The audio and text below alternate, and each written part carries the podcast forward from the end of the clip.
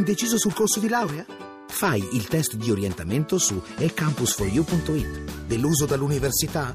Su ecampus4u.it scopri un nuovo modo di studiare. Troppo impegnato per laurearti? Il piano di studi lo progetti tu su ecampus4u.it. Università eCampus. La conosci? La scegli. Voci del mattino. Saluto il nostro nuovo ospite che è Nicolò Sartori, responsabile di ricerca del programma Energia dell'Istituto Affari Internazionali, lo IAE di Roma. Buongiorno. Buongiorno a lei e a tutti i radioascoltatori, buongiorno.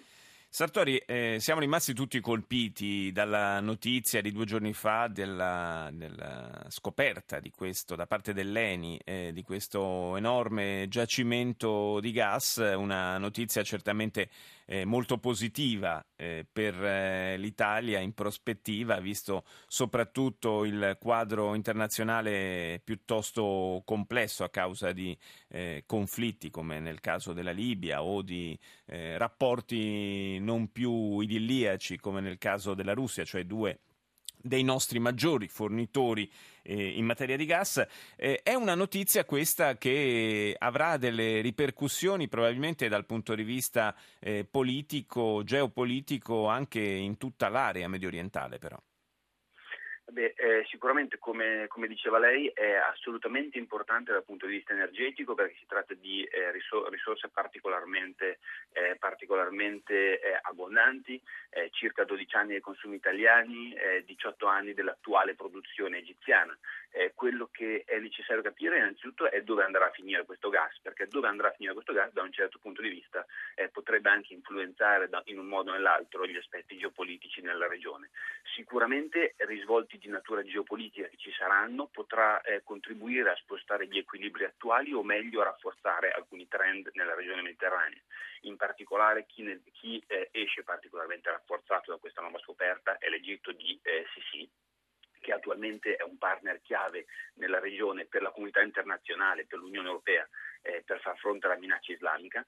Eh, anche all'interno eh, della risoluzione del nodo libico, sicuramente la carta energetica eh, non potrà far altro che eh, rafforzare eh, questa, eh, questa, produzione, soprattutto se, come dicevo prima, se questa parte di risorse potrà essere destinata ai mercati europei e quindi creare una maggiore eh, diciamo, interdipendenza anche energetica tra l'Egitto e l'Unione Europea, cosa che in passato, che in passato era, era un era cosa, un dato di fatto eh, che a causa di consumi interni egiziani si è modificata nel tempo, ma questa nuova scoperta potrebbe riportare l'Egitto come partner chiave energetico per l'Unione Europea e quindi anche eh, rafforzare il suo ruolo politico all'interno dello scacchiere mediterraneo.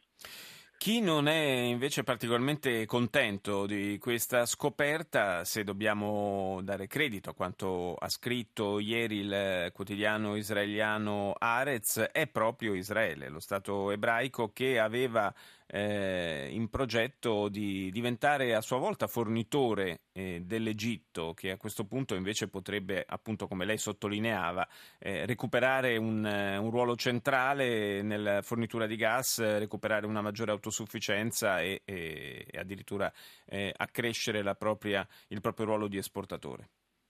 Eh, sicuramente dopo, dopo anni eh, diciamo di esport, di, come ruolo di esportatore l'Egitto eh, infatti aveva diminuito la sua capacità di export ed, ed era, eh, stava diventando eh, in un modo quasi assurdo un eh, consumatore di gas israeliano e questo ovviamente creava un rapporto di forza differente tra, tra, l'Egitto ed Israele. Ovviamente questa scoperta rischia di cambiare le carte in tavola anche per il governo israeliano che stava stava eh, investendo eh, particolare capitale anche politico, anche nei confronti dell'Unione Europea, eh, per lo sfruttamento dei bacini del Levante, in particolare del, del bacino eh, Leviathan, eh, questa, questa, nuova scoperta ovviamente cambia le carte, cambia le carte in tavola.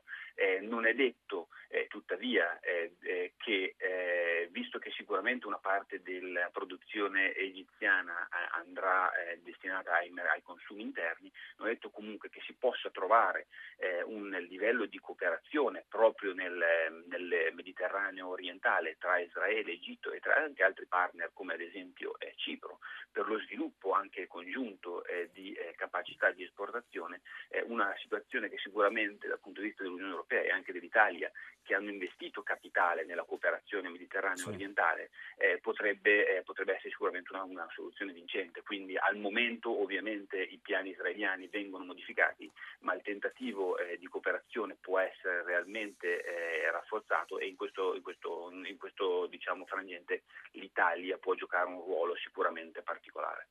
E comunque diciamo che una, un rafforzamento del, dell'autonomia e proprio un rafforzamento anche quindi della posizione eh, politica dell'Egitto di Al-Sisi probabilmente eh, da parte delle cancellerie occidentali eh, viene, verrà accolto positivamente al di là di tutte le critiche che vengono mosse per quanto riguarda il rispetto dei diritti umani in Egitto, ma insomma eh, l'Egitto è comunque, eh, diciamolo con franchezza, rappresenta una, eh, una barriera all'estremismo islamico e questo probabilmente in Occidente non dispiace. Assolutamente, come dicevo prima, eh, attualmente eh, al netto eh, di quelle che sono eh, le dinamiche di politica interna, eh, l'Egitto di Al-Sisi rappresenta per l'Unione Europea, per la comunità internazionale, eh, l'ultimo, l'ultimo, vero baluardo nella regione nei confronti dell'estremismo islamico e quindi un suo, un suo rafforzamento anche grazie alla carta, alla carta politica può necessariamente essere visto di buon occhio. Se questo poi in un certo modo contribuisce anche a rafforzare l'indipendenza energetica del, dell'Unione Europea, dell'Italia, ma comunque dell'Unione Europea, in generale. Ben venga, che, naturalmente. Come, come, diceva lei, è soggetta anche a una serie di tensioni sul fronte orientale, su quello libico, benché la domanda non, sia, diciamo, eh, non stia schizzando in modo impressionante, comunque eh, per i prossimi 50 anni diciamo, eh, questo giacimento potrà garantire un determinato quantitativo di risorse e quindi ben venga. È decisamente una buona notizia. Io ringrazio Nicolò Sartori dello IAI di Roma per essere stato nostro ospite, grazie.